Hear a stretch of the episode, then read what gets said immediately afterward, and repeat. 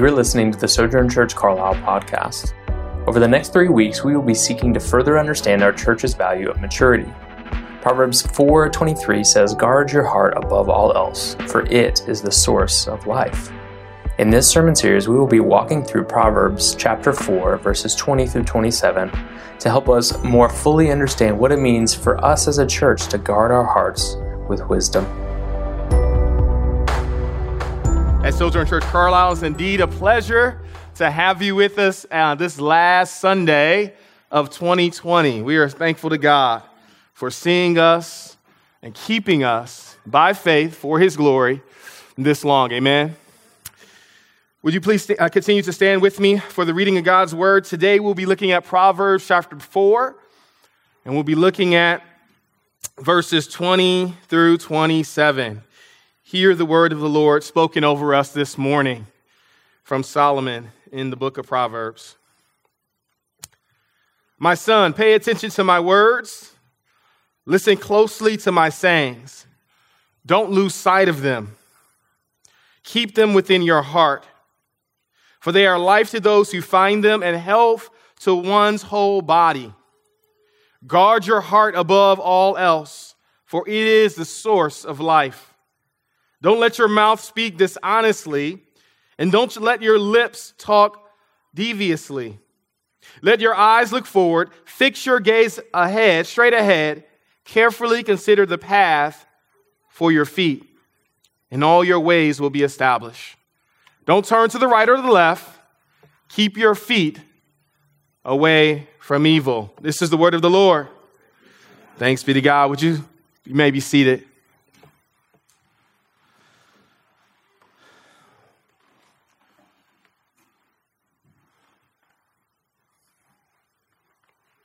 Imagine with me downtown Louisville on the waterfront. It's a beautiful fall, crisp day.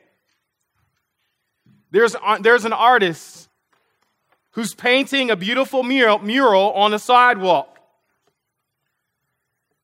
And while that artist is painting this mural, there's a man walking down the street and he accidentally kicks over a bucket full of water.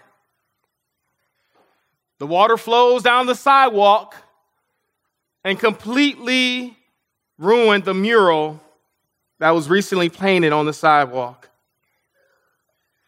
Whose fault is this? Who's to blame for this disaster? Is no one at fault? Do we blame fate or is this occurrence just happenstance? Is it the man who physically kicked the bucket of water? Is it his fault? Or is it the artist who decided to create their mirror close in, in close proximity to the bucket of water? Maturity, multi ethnicity, missionality. If you've been with us for any amount of time, these are words that are very familiar to you, for they are foundational to who we are as Sojourn Church Carlisle. Since August, we've been studying our value of multi ethnicity. We had a, a, whole series dedicated towards it. We had two, a woman's book study, Made for More. We had a men's book study, Unlimited Grace. We had a woman's book study led by my wife and Ruth, as well as Robin on the book of Ruth. We had a virtual Bible, a virtual book study on the book, The Color Compromise. And even most recently, up, up until even this morning, we've had a morning Bible study studying through the book of Job to help us understand this value of multi ethnicity. Well, today marks a new journey. As we embark on a new journey exploring our, another one of our values, maturity. Will you pray with me? Father, we do love you. We do thank you. We ask, God, as always, that you would take my little and make much of it. Pray that you would grow our affections for Jesus this morning. Lord, we come to you bruised and battered. God, we come to you tired and weary, and we ask that you would fill us up. May your word bring life to us this morning. May Christ be exalted, and may your kingdom be expanded. In Jesus' name, amen. Now, I'll be the first to admit to you, out of all three of our values, maturity is the hardest one to define. For the value of maturity cannot be ascertained by some quantifiable means of measurement. Maturity is not something that can be measured, but it's something that we're measured by. Maturity is not something you obtain, but it's something that obtains you. Maturity is not something you achieve, but it's something that you pursue. And as we consider the value of maturity, I want us to consider three things this morning. Number one, we have to be reminded that our maturity is always a gift from God. Listen to the words in Ephesians 2, verses 8 through 10. For you are saved by grace through faith, and it is not from yourselves, it is God's gift, not from works, so no one can boast. For we are his workmanship, created in Christ Jesus for good works, which he prepared ahead of time for us to walk therein. So, number one, our maturity is a gift from God. Number two, our maturity should always and will always be measured by Christ's fullness.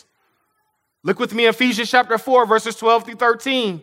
Hear these words from the Apostle Paul equipping the saints for the work of the ministry to build up the body of Christ until we all reach unity in the faith and in the knowledge of God's Son, growing into maturity with the stature measured by Christ's fullness. So, number one, maturity is a gift from God. Number two, maturity is measured by Christ's fullness. And then check out number three maturity is obtained by obtaining wisdom. In our text today, we enter into a conversation between a father and son. This is actually the seventh of nine appeals that Solomon gives to his son to embrace wisdom as God's greatest treasure. And in this section of Proverbs, Solomon graciously invites his son to love and obtain wisdom. He adamantly teaches his son that wisdom is a person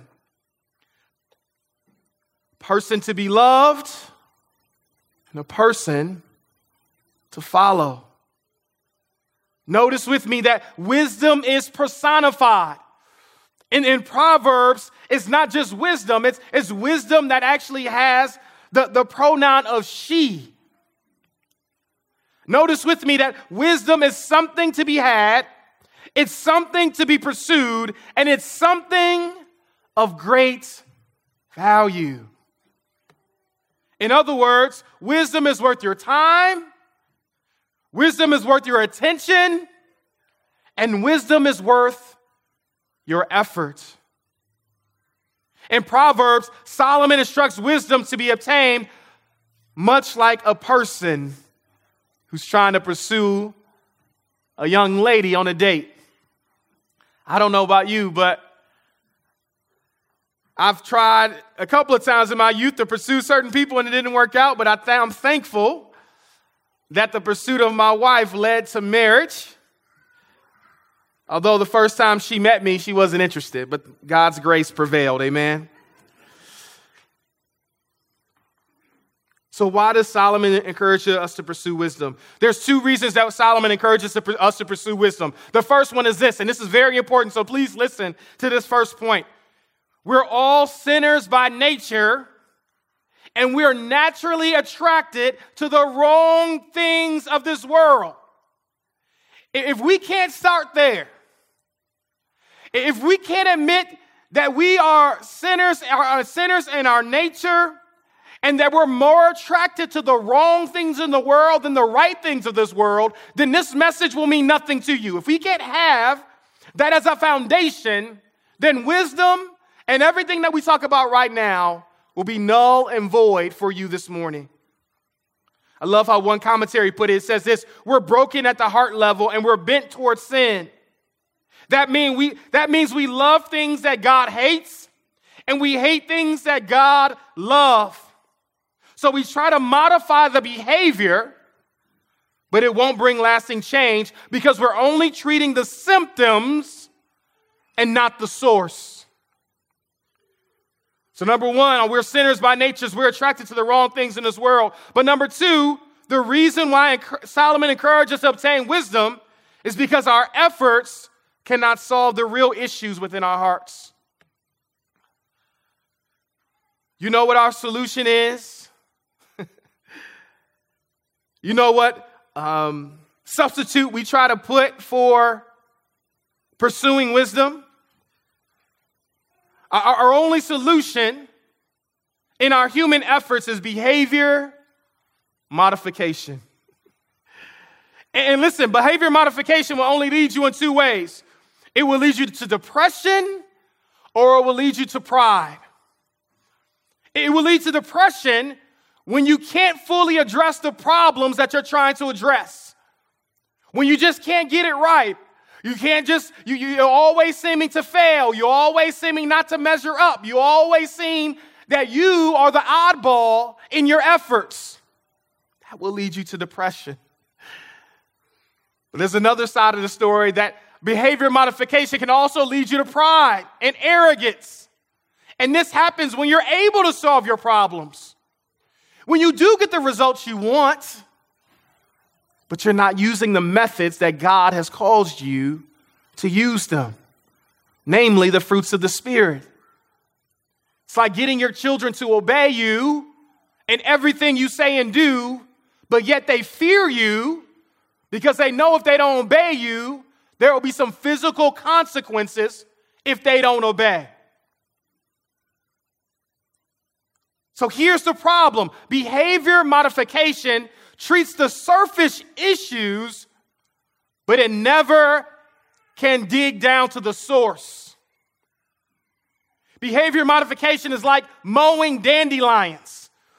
One of the things that we, uh, one of the great uh, benefits of moving here is that we were able to purchase a home here in Kentucky. And I love my home. It's a spacious home, it's a great home. But one thing that really I wish the realtor would have told me when I bought my house is that I got a really big yard and a really small lawnmower.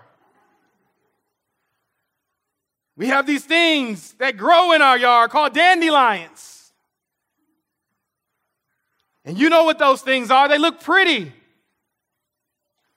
They look beautiful in your yard, but they are so destructive and so dangerous. And behavior modification is like mowing dandelions. You can mow over the dandelions and your lawn will look great for about a day or two. but later on, as days progress and days become weeks and weeks become months, the dandelions that you mowed will pop up once again because you did not take the time to address the root issue. You know, as a kid, we all have our things that we do. My thing growing up was eating my fingernails. I, I apologize for if that grosses anyone out this morning, but that's what my thing was as, as I grew up. And I remember lighting, lighting, lighting to eat my fingernails and, and, and wanting to bite my fingernails all the time. I still struggle with this even as an adult from time to time. Yes, your pastor's not perfect. And as a child, my, my mom would, would, would, would, she, she got so fed up with me eating my nails. I remember she took me and she said, I know what I'm going to do. I'm going to take nail polish. I'm going to take clear nail polish and I'm going to paint all your nails.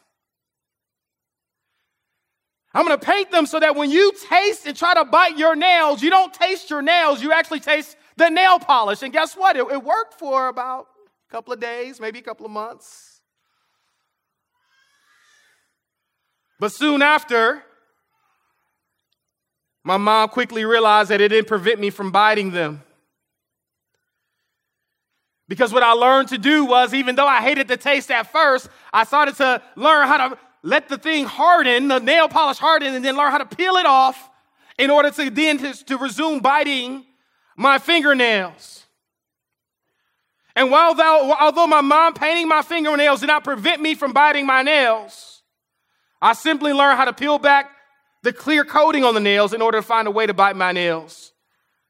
As the old going says, right? As the old going, as, as the old saying goes, where there's a will, there's a way. You see, much like mowing dandelions and much, much like eating fingernails that we paint over to prevent us from chewing them, the real problem is not just the surface thing that we're doing, the real problem is in our hearts. That is the source of the problem. And even if we deal with the sin and foolishness at the heart level, and even if we try to modify our behavior, it'll always find new ways to pop up and to show itself within our life. So here's the question for us this morning. If behavior modification won't work, won't work, and if the real problem is in our hearts, then what's the solution? What's the solution to our problem? Well, according to Proverbs 4 20 to 27, it reminds us that the heart is the source of every behavior in our life. So, so in other words, to really address sin and foolishness, we must first address these issues at the heart level. Hence, we need a new heart. We need a new heart. It's a good reminder for us this morning that we can't please God apart from God. For to, to truly obey God and to truly walk in His wisdom, we need a heart change. We need a change that only God can do at the heart level. I have to apologize to you this morning because I asked you a question at the beginning of the sermon and I never really truly answered that question. In that analogy that I shared with you earlier, whose fault was it? Who caused the water to be spilled out on, out, um, out on that sidewalk in that analogy? Was it the person who kicked the bucket? Was it the artist who was painting near the bucket? What if I told you that it was actually none of them? What if I told you that it was actually a person who wasn't even mentioned in the story at all? Who's to blame for the spill?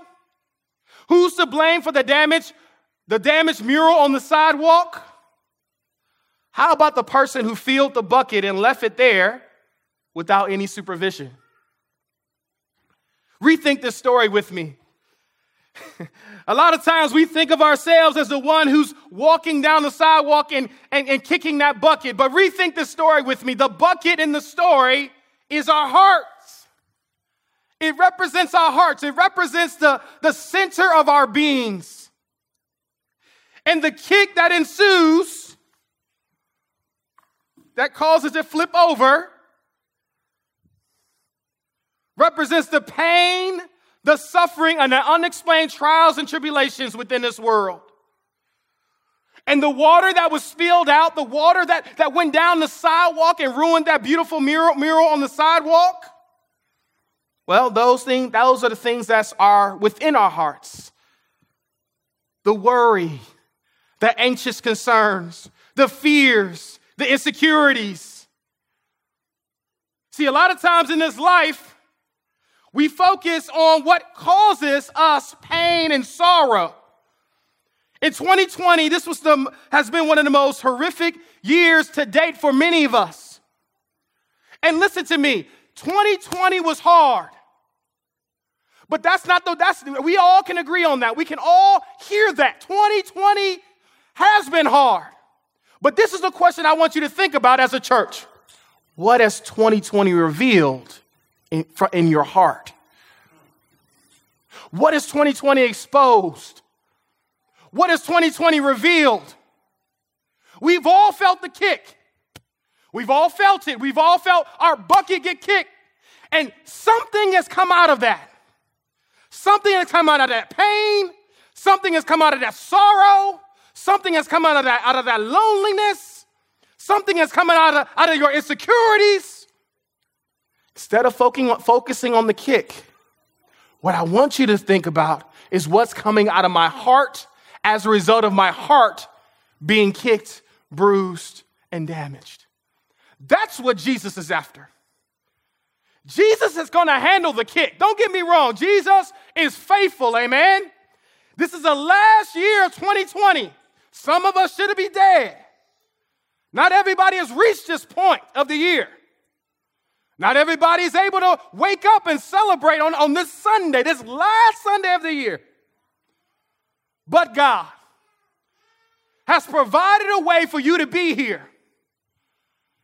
And the question that God has for you today is not just how did 2020 affect you, but what has 2020 revealed about your heart? You know, church family, there are just some things that we can't know about ourselves until we actually go through it. As, as pious and as righteous as we think we are, as holy that we, that we claim to be, there are just, you, you have to go through something. You have to experience some pain. You have to have privileges and you have to have uh, benefits taken away in order to see what's really in here. And the beauty of all this is this even though we don't know what's in our hearts, God always does.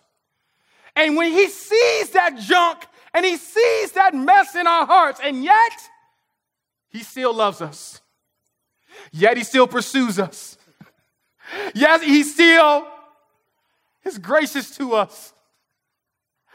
And in His grace, He allows these things to happen in our lives so we can see for ourselves not how much, not how bad we are, but how much He loves us in spite of yourself. Some of us need to be humbled this morning. We think too highly of ourselves. And God allows the exposures of our hearts. he allows the failures of our hearts. He allows the insecurities and the fights and the turmoils of our heart to show us how much He loves us, how much He cares. So, your reaction to 2020 has a source. Your reactions to 2020 have an origin, and it's called the heart.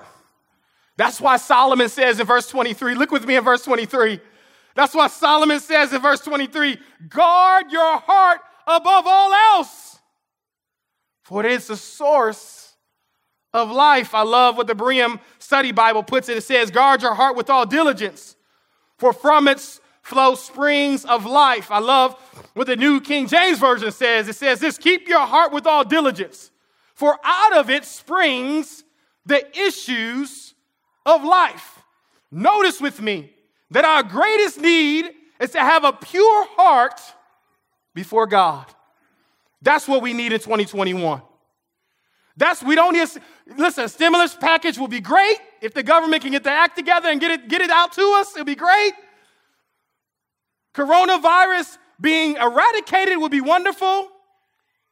Having our kids back in school would be phenomenal. But our greatest need in 2021 is not all those things. Our greatest need is to have a pure heart before God. That's why David prayed in Psalm 51:10 after his affair with Bathsheba. He says these words, God, create within me a clean heart and uh, renew a right spirit within me. That's why Psalm 63 1 says, Surely God is good to Israel, to those who are pure in heart. That's why in Matthew 5 8, Jesus says these words Blessed are the pure in heart, for they will see God. So, why is this important? Why, why is it important that we have a pure heart before God? Let me give you three reasons, and it's actually from our text this morning. Number one, your head affects your heart. That's found in verses 20 and 22.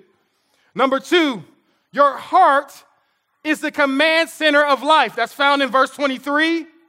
And then lastly, your habits reveal the condition of your heart. That's found in verses 24 through 27. For those who are taking notes, let me repeat. Number one, your head affects your heart. Verses 20 through 22. Number two, your heart is the command center of life. Verse 23. And then lastly, but definitely not least, your habits reveal the condition of your heart. Verses 24 through 27. Look with me to verses 20 to 22. Your head affects your heart. Notice this first saying in verse 20. Notice these words My son, pay attention to my words. Listen closely to my sayings. Notice the emphasis upon body parts here. That the father appeals to his son by saying, Give your ears to my saying. Then he follows it up and says, Don't let them escape your eyes. And then lastly, he says, Keep them in your heart. It's a good reminder this morning that our eyes and our ears serve as a gateway to our hearts, that your head matters, that your head affects your heart. That, that is why it's so important to examine and, and reframe the songs that we listen to and the songs that we sing, because our head affects our heart. That's why it's important that the sermons that we listen to or don't listen to, because our head affects our hearts. That's why it's so important to, to be in community group that you that you attend and you show up in community group. Now I'm gonna be honest. 2021 or 2020 was not the best year for community groups.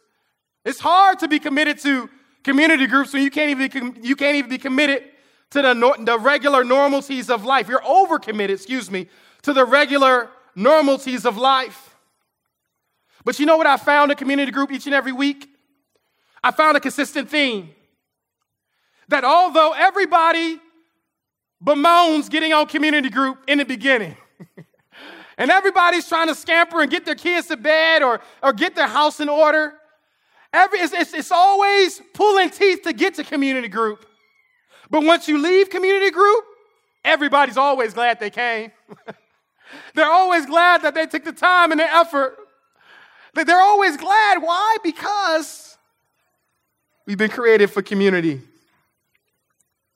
These sources have already shaped you and they will continue to do so. The songs that we sing, the sermons that we listen to, the community groups that we attend, the sitcoms that you watch, they're powerful. They're powerful because they, they will capture your heart as well as your affections and they get you to believe things either rightly or wrongly about yourself, about this world, and even about God Himself. I love how Proverbs 23 7 puts it. It says, As a man thinks in his heart, so is he. Listen to the words of Jesus in Luke 6 45. Out of the abundance of the heart, the mouth speaks. So let me ask you, looking back into 2020, let me ask you a couple of questions. What has God used to shape your heart? What has God used to shape your heart? Uh, here's another way of asking that question What is God using? What is God Almighty, the creator of the universe, using to shape your heart? Where in your life are you being influenced by the voice of folly and foolishness? And where in your life are you receiving words of wisdom and words of encouragement in Christ? One of the ways that I want to see us grow in maturity as a church is I don't want Sunday to be the only place that you receive words of encouragement from Jesus. Most of us, Sunday morning is it. It's it. There's no prayer, there's no devotion, there's no reading the Bible in the week, there's no community groups. Sunday is it. And one ways of us as a church growing into maturity is not just coming here starving for the word and wanting to get all we can get to get through the week, but learning how to take this word and not just eating it all in one time, but taking it and meditating on it all throughout the week. Listen to me, if you have not emphasized community groups, this is a good year to do so. This is a good year to do so. Be present, be active. I, I plead with you on this. Put the kids down early. Allow them to watch their favorite TV show so you can get that time with you and your husband, or maybe just you by yourself. Be active and be present in community because what you take into your ears and what you take into your eyes and the words that are spoken over you need to come from the place of God's word and his people. Not Netflix, not TikTok. These things are good, but they're not God. And we as a church, I want to emphasize this. This is so important for us. So, how do we obtain wisdom in our hearts? How do we internalize wisdom in our hearts? Look with me in verse 21. He says, Don't lose sight of them, keep them in your heart. Notice how Solomon, he talks about this internalization of wisdom. And he says, as you internalize wisdom, it will shape you and it will transform you. Notice with me that walking in wisdom is a byproduct of following after God. You cannot follow after God and not obtain wisdom. Because God is the source and the means of wisdom. He is all that is wise and pure in this world. Listen to Proverbs 3, verse 3, how it says this. It says, Never let loyalty and faithfulness leave you. Tie them around your neck, write them on the tablet of your heart. Then you will find favor and high regard with God and people. Listen to Proverbs 7, 1 through 5. Listen to these words from Solomon to his son. He says, My son, obey my words and treasure my commands. Keep my commands and live and guard my instructions as you would the pupil of your eye. Tie them to your fingers, write them on the tablet of your heart. Say to wisdom, You are my sister, and call understanding your relative. She will keep you from the forbidden woman, a wayward woman with her flattering tongue. So we learned how we should do it. We, we do it by keeping God's command. But why? why? Why should we listen to his words and receive them in our hearts? Look with me in verses 20 and 22. It says it right here. For they are life to those who find them and health to one's whole body. Notice that the internal, internalization of wisdom produces life. And not only that, it can keep you away from evil. Listen to me. We always talk about reading God's word to get to connected to God. You know the real reason why we read God's word? We read God's word so that the word can keep us. Not just so we can keep the word, the word can keep you. God's word, He can keep you in the middle of temptation, in the middle of sorrow, in the middle of loneliness, in the middle of the kicks that you experience in the days and the trials of your life. God's word is valuable because God's word keeps you connected to Him.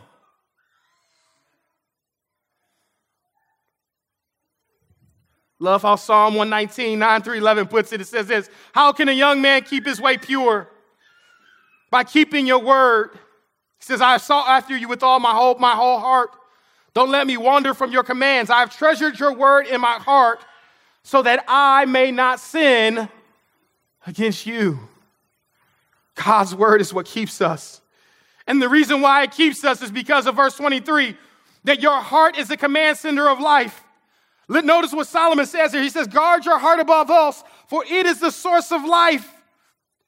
Notice the heart is the key and source to everything in your life. In other words, everything you do flows from your heart. The way you think, the way you talk, the way you act, it flows from our hearts. Heart is the source of the river of your life. It's the command center, if you will. How many of you have seen the wonderful movie Inside Out? Yeah, I love that movie. I think it's the second time that I've quoted it. That's how much I love it. But as I was thinking about how to share with you our analogy of what it looks like for the command center, I thought of that movie. You know that movie where uh, all the emotions what were the emotions? Sorrow and sadness and anger and disgust and joy. Yeah, those, five emotions, they all lived in a command center. and that command center represented the heart. All of those emotions were all there in that place, coming out as life happened.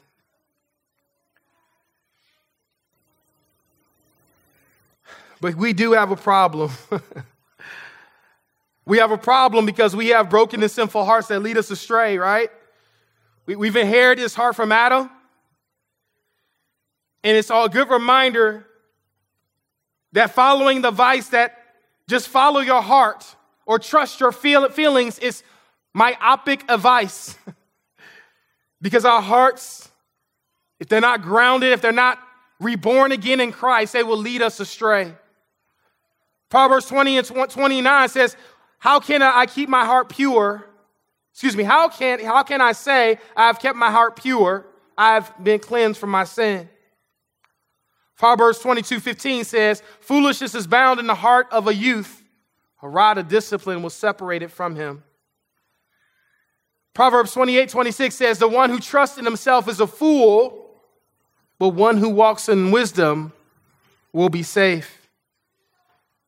Parents, I call out to you. I call out to you to be, remind you that every bad behavior that your child does is not just them trying to be bad or, or trying to be mischievous. They've been set up for failure because they have inherited a heart from Adam, and their hearts need to be redeemed by the blood of the Lamb, like all of our hearts need to. And it's a good reminder, parents, that bad behavior doesn't mean that your child is bad, just means that their hearts need to be conformed and saved by Jesus. Love what Jesus talks about this in regards to our hearts. He says in Matthew 12, verses 33, 20, 37, either the good, the, either the tree, the tree will be good in its fruit or it will be bad. Make the tree bad and its fruit will be bad, for a tree is known by its fruits. He says, Brood of vipers, how can you say good things when you are evil? For the mouth speaks from the overflow of the heart. A good person produces good things from the storeroom of good, and an evil person produces evil things from the storeroom of evil. I tell you that on the day of judgment, people will have to account for every careless word they speak. For by your words you will be acquitted, and by your words you will be condemned. Why is Jesus so fixated on words? Because he realizes and knows that our words reveal the condition of our hearts. So, how does this work? How, how does this work in our life? Outward gossip, right? We have problem with gossip, gossip may reveal jealousy, bitterness, or pride in the heart. Maybe you struggle with having an overwhelming desire for things beyond what God is giving you. They may reveal having lust in the heart. Maybe you're having financial problems, can't seem to get things in order. Maybe that reveals self control issues in the heart. Greediness or stinginess may reveal a lack of trust in God's provision. Lying may reveal insecurities in the worship of the approval of other, others and not in the approval of God alone. See, sin starts in the heart before it manifests itself in our behavior. And, church family, I don't want to be depressive when I say this, but it's the truth. You can't fix it. You can't fix your heart. You can't make yourself good before a holy and all righteous God. It won't happen by behavior modification. It won't happen by you having the right job or having the right salary or having the right house. It won't happen by you marrying the right person. It won't happen by you having enough children. And it won't happen by you attending the right church. It won't happen by you pulling up yourself by your bootstraps. It won't happen by thinking yourself happy through meditation. It won't happen by, by serving countless hours at the local food pantry. It won't happen by being nice, kind, and a good person to everyone you meet. Our only hope is in God sending his son, Jesus, to hang on a bloody cross and God sending his Holy Spirit to have him resurrected from an empty tomb to serve as a remedy for our broken hearts. Love what Psalm 51 17 says. Says, The sacrifice pleasing to God is a broken spirit. God will never turn his face away. He will never despise a broken and humbled heart. You want God to draw closer to you in 2021? Have a broken heart before Him. Confess your need for Him. Look to Him as your only source and your only sus- sustenance. So, how does the heart impact one's life? We see that in verses 20 through 27. Your habits reveal your, your, your habits of the heart. Excuse me, your habits reveal the condition of your heart. Look with me. It says, Don't let your mouth speak dishonestly. Don't let your, spit, your lips talk deviously. Let your eyes look forward. Fix your gaze ahead. Carefully consider the path of your feet, and all your ways will be established. Don't turn to the right or the left. Keep your feet away from evil. Notice that our mouth reveals the state of our heart. Evil speech reflects an evil heart. Don't get it twisted. Don't get it twisted. Evil speech reflects an evil heart. That's why Solomon tells his son to put away devious speech. Look at verse 24. Don't let your mouth speak dishonestly, and don't let your lips talk deviously. Dishonest speech means lying or false assumptions about someone. Having beef with somebody, talking bad about them behind their back. Devious speech means that you slander or you rebuke someone without the proper context or content. it's you coming to someone acting like you know everything about them when you really don't know anything. I could, I could preach on that for about two days, so I'm going to stop right there.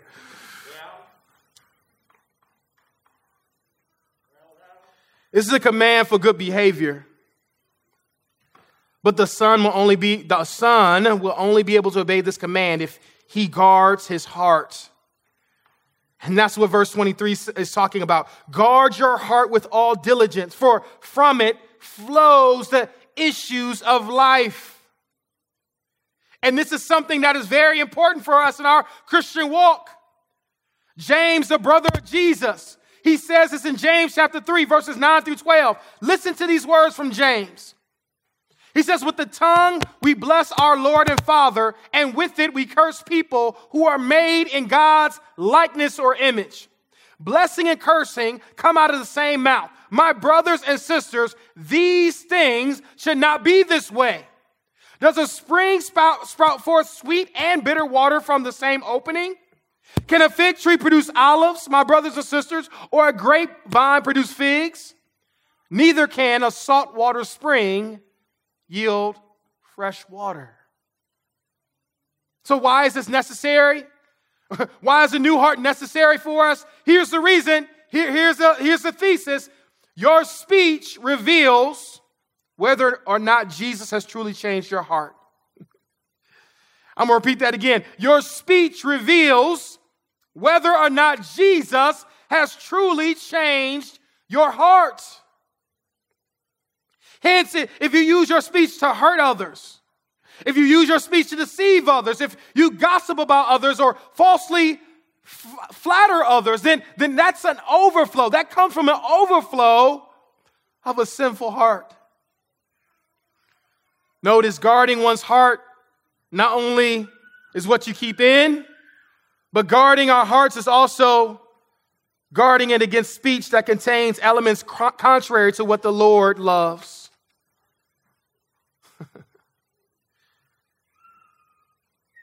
He says in verse 25, he tells us how to make this happen. He says, Let your eyes look forward, fix your gaze ahead. Here, Solomon says to his son, Hey, keep your eyes on the ahead in front of you what he's saying here is, son, pay attention to where you're going. This is an example of, of, of, of, someone who isn't paying attention to where they're going and they'll eventually stumble and fall. it's like a baby, a toddler, who's just now learning to walk. And they get up and they kind of stumble around. And as they're walking, instead of looking forward, you know what the babies like to do? They like to look at you like, Mama, Daddy, look what I'm doing. It's very cute. Until the baby falls down and hurts him or herself because they weren't paying attention to where they're going. In the same way, Solomon encourages us in verse 25. He says, Pay attention to where you're going. Your decisions in life, the things that you listen to, the things that you interact with, they matter and they will take you on a path either closer to God or further from Him. Verse 26 says, Carefully consider the path of your feet, and all your ways will be established. Here, Solomon instructs his son to not just to pay attention to where he's going, but he encourages him to continue on the path that leads him towards wisdom. Solomon warns his son not to get distracted and go off the path into the danger zone. I don't know if you've ever been, a, been in a danger zone, but I know I have. Hey, Have you ever been put into a situation where you made you feel like you were in danger? Have you ever been careless and nonchalant about something to the point that you put yourself in unnecessary danger? I remember I did this to my family. Driving from Detroit, Michigan back down to Louisville, Kentucky almost, oh, now 10 years ago. Driving down I 75 through Ohio, we have special spots that we always go to. We always go to the same gas stations, we always go to the same places. And I remember this one time driving back, I decided to be a little brave. now I, I consider it to be ignorant, but back then it was brave. And I decided I wanted to go check out Cincinnati because I'd never really been to the city. So I said, I'm going to bypass the place we go in Dayton, and I'm going to drive to Cincinnati to get gas to check out the city. As we were driving towards Cincinnati, I was got distracted with the with the traffic that was starting to build up. And at the last minute, I looked at my gas tank and I noticed I was about five to 10 miles from being on E. and Cincinnati was a little far away. So I desperately got off when I finally got into the city. I desperately got off at the most convenient exit in Cincinnati. And I immediately became concerned because I was in a foreign neighborhood and surrounded by sights and sounds that caused me to grow angry at myself for not paying attention to where I was headed. I wasn't concerned because the environment was dangerous. I was concerned because I was in an environment that I didn't know very well, and I was there because I got distracted.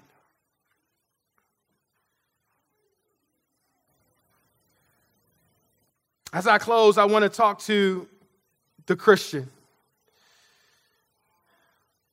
What do we do if we find ourselves on the wrong path? What if, we what if 2020 has kicked our hearts and has put us on a path that we just never thought we would be on? What do we do? How do we go on from the wrong path to the right path as Christians? Look at verse 27 with me. He gives us, gives us an answer here. He says, Don't turn to the right or the left. Keep your feet away from evil. This aspect of keeping your feet means to repent. In other words, if you find yourself slipping, if you find yourself slipping into places that you don't want to go, then Solomon's encouragement to his son is to repent and turn away from evil. Notice that although we're not expected to be perfect or live a righteous life apart from Christ, we're expected to persevere in living a life directed towards God's righteousness. I love this because it's a good reminder for us that our obedience is not neutral. As Christians, sometimes we think that, man, when I read the Bible or if I, if I read my uh, Bible story to my kids at night, it really means nothing in the kingdom of God.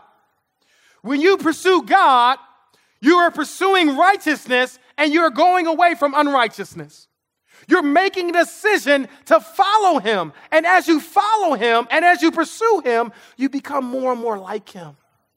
Every step matters on the Christian journey. Every step matters. Every decision matters. Every turning away matters. It's not just neutral obedience. When you say yes to God, you're saying no to unrighteousness. You're saying no to bitterness. You're saying no to the insecurities. Of, when you say yes to God, you're saying more than yes, you're also saying no to the kingdom of God, darkness. Friends, if you're off the path of wisdom, I encourage you to seek the Lord in his holiness. You see, while Proverbs hopes for wisdom, Jesus is the personification of wisdom. That, not behavior modification, is the message of Christianity. It's not get yourself better. It's acknowledge your, your need for Jesus, and he will come near to you. If you're, not a, if you're not a Christian, I encourage you to seek wisdom. I encourage you not to seek wisdom without first seeking Christ as your Savior. My friend, if you're here and you're not a Christian, you need to be born again by Jesus. And then the Spirit of God will empower you to work on your heart issues. Seek Jesus, not just wisdom. If you're a Christian, your heart may not be pure before God, but God's heart in Jesus, heart is always pure before God. Repent and stop trying to continually make sacrifices to God that fall short of the person, the work, and the righteousness of Jesus. Be encouraged, saints. Know that Jesus lived a life you couldn't live. He died the death that you should have died and was raised from the dead. He graciously gave his spirit and a new heart to all who believed in him. Therefore, he accounts you righteous before God. He's already begun the work of progressively growing you in his righteousness by the power of his spirit and through the power of his word. Hmm. Ask yourself today do, do I need a new heart? Do I have a new heart? And what do my struggles reveal about my heart? Then ask Jesus to change you at the heart level. He can, He will, and He has. Why has God calls us to pursue, to pursue wisdom and forsake folly? He calls us to do this because your head affects your heart. Your heart is the command center of all of life, and your habits reveal the condition of your heart. Will you pray with me? Father, we do love you and thank you. We thank you that you've called us to pursue you, to know you. Father, I ask that you would be with us, that you would guide us, you would keep us, that you would restore us, Lord. Father, if we've been withholding anything from you, we ask, Lord, that you would allow us to relinquish our control and surrender to your presence and your power as the one true King and God of the universe. Father, we desire not just wisdom, we desire the one who is wisdom, the personification of wisdom, Jesus. Forgive us, Lord, for trying to make our lives work through behavior modification. Forgive us for trying to deal with things on the surface level and not dealing at the root level. God, you've died so that root issue, root level issues could be solved and be, could be remedied through the blood of Christ. May that be true for us this year. Be with us, Father, as only you can. In Jesus' name, amen. I'm James A.P. Fields, Junior Lead Pastor at Sojourn Church Carlisle. Thanks for listening. We're a church that is rooted in the community of South Louisville, and we are seeking to advance the gospel of Christ in South Louisville and beyond. For more sermons, info about our church, and ways you can support our ministry, visit sojournchurch.com backslash Carlisle, C A R L I S L E. God bless.